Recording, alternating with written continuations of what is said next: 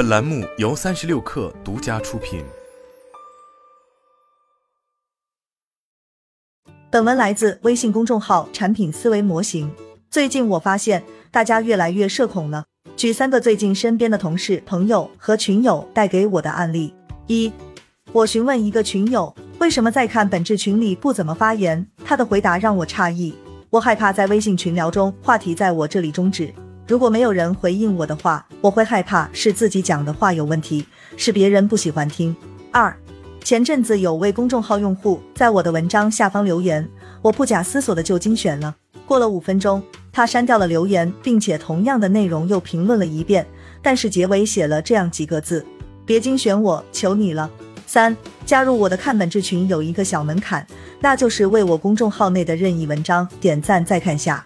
前两天有个朋友咨询我入群门槛，我向他表明了之后，他非常纠结，过了很久回复了我这样一条信息：算了，我害怕其他人看到我都在看什么内容，所有的一切仿佛都在告诉我，大家越来越社恐了，并且超出了我的想象。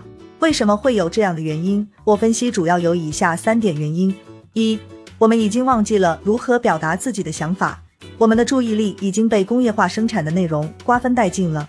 从早上刷牙如厕，再到赶地铁午休，晚上睡觉前，我们几乎所有的时间都浪费在了消费抖音、小红书生产的标准化、批量化、工业化内容里。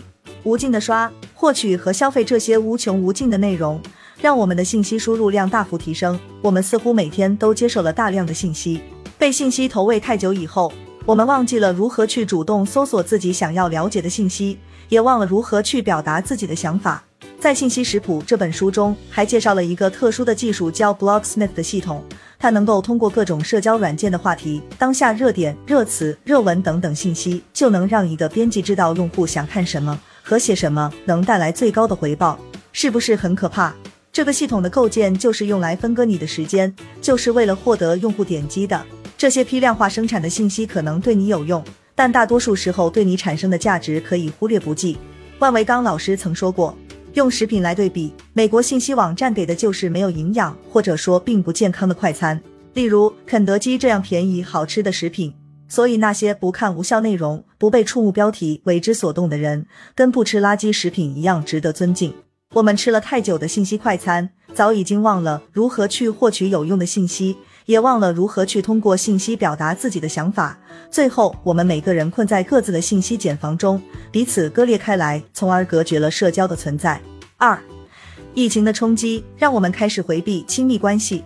某位社会学家讲过社恐的本质：那些自我意识比较强的人，自我意识越强越不容易被社会规训。当你拒绝社会规训时，一定会产生痛感，这个痛感我们表现成社恐。我们这一代年轻人。在经历了全球化、疫情、失业潮、俄乌战争等局势冲击后，生活由于生存压力变大，开始变得飘零，精神层面很孤独。负面情绪下的社交可能并不会带来解脱，而带来放大器的效应。有时我们想要去跟身边的朋友去倾诉自己的孤独，却发现朋友也处于低潮期，自顾不暇。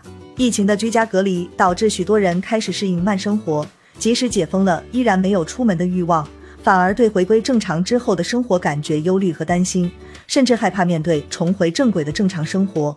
长期宅在家里进行线上办公和交流的他们，不再拥有与人线下沟通的能力。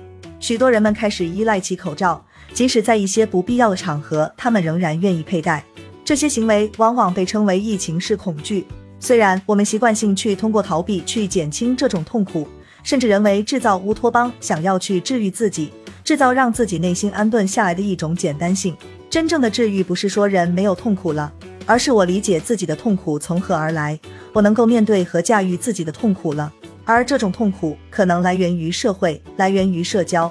所以，年轻一代开始抵抗被社会定义，抵抗被社会塑造，抵抗被强大的群体裹挟。我们每个人都希望成为独立的个体，不想成为引入尘烟中的一粒沙。即使我们仍渴望与人建立亲密关系。但是在经过这种社会的无情冲击和内在精神世界的重塑过程中，却又发现所谓的这种亲密关系似乎毫无意义。三，职场 PUA 让我们开始变成敏感型人格。大部分人社交恐惧的形成原因和其个人性格、身处的环境、过去的人际交往经验有密切关系。曾经有人对社恐症患者进行过性格调查，结果显示，他们有的过于敏感，有的奉行完美。前者经常会对周边人的目光或语言过度解读，过于在意他人的看法。这样的人对周围人反应的过度在意，会让他慢慢的越来越不敢在群里讲话，不敢发表独特的见解。每一次发言都只敢附和讨好，并且祈求别人对自己的语言做出反应。职场 PUA 对一个人身心摧残有多大？它能够把一个乐观自信的人变得敏感多疑、充满自我怀疑和负能量，成为敏感型人格。初入社会、不经世事的职场新人在找工作时，难免会遇到这样的老板或者上司。比如，他会在你面试时跟你说：“你的专业不是很符合我们的岗位，又缺乏经验，需要从零开始教你。”年轻人嘛，不要太计较工资。你现在最重要的是学习经验，我需要花大量时间培养你。你应该珍惜这次机会，毕竟现在工作很难找，外面求职的一大堆。职场新人听到这样的话，就很容易掉入对方预设的陷阱，不敢再为自己争取更多的利益，甚至会感激他愿意给自己机会。当你工作的时候，又会给你不停灌输要拼命努力的思想。最后，如何让我们不再社恐？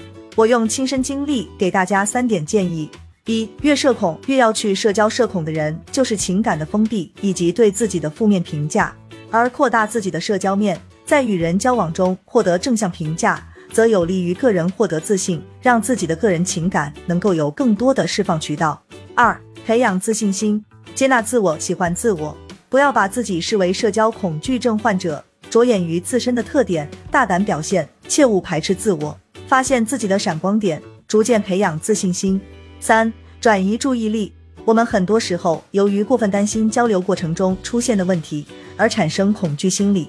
这种情况可以采用转移注意力的方法，不去关心交流中可能出现的差错，或者在交流过程中多听少说，循序渐进。文章的结尾送给各位社恐人一段话，希望大家能够早日走出恐惧。社交焦虑其实是大脑告诉你。他发现了危险情况，提醒你尽快脱离。尽管这种行为模式不再为你服务，但重要的是要意识到，你的大脑只想保护你的安全，不是你天生就有什么问题，你不是软弱的，也没有生病，只是你的大脑里有了一些无用的联想，仅此而已。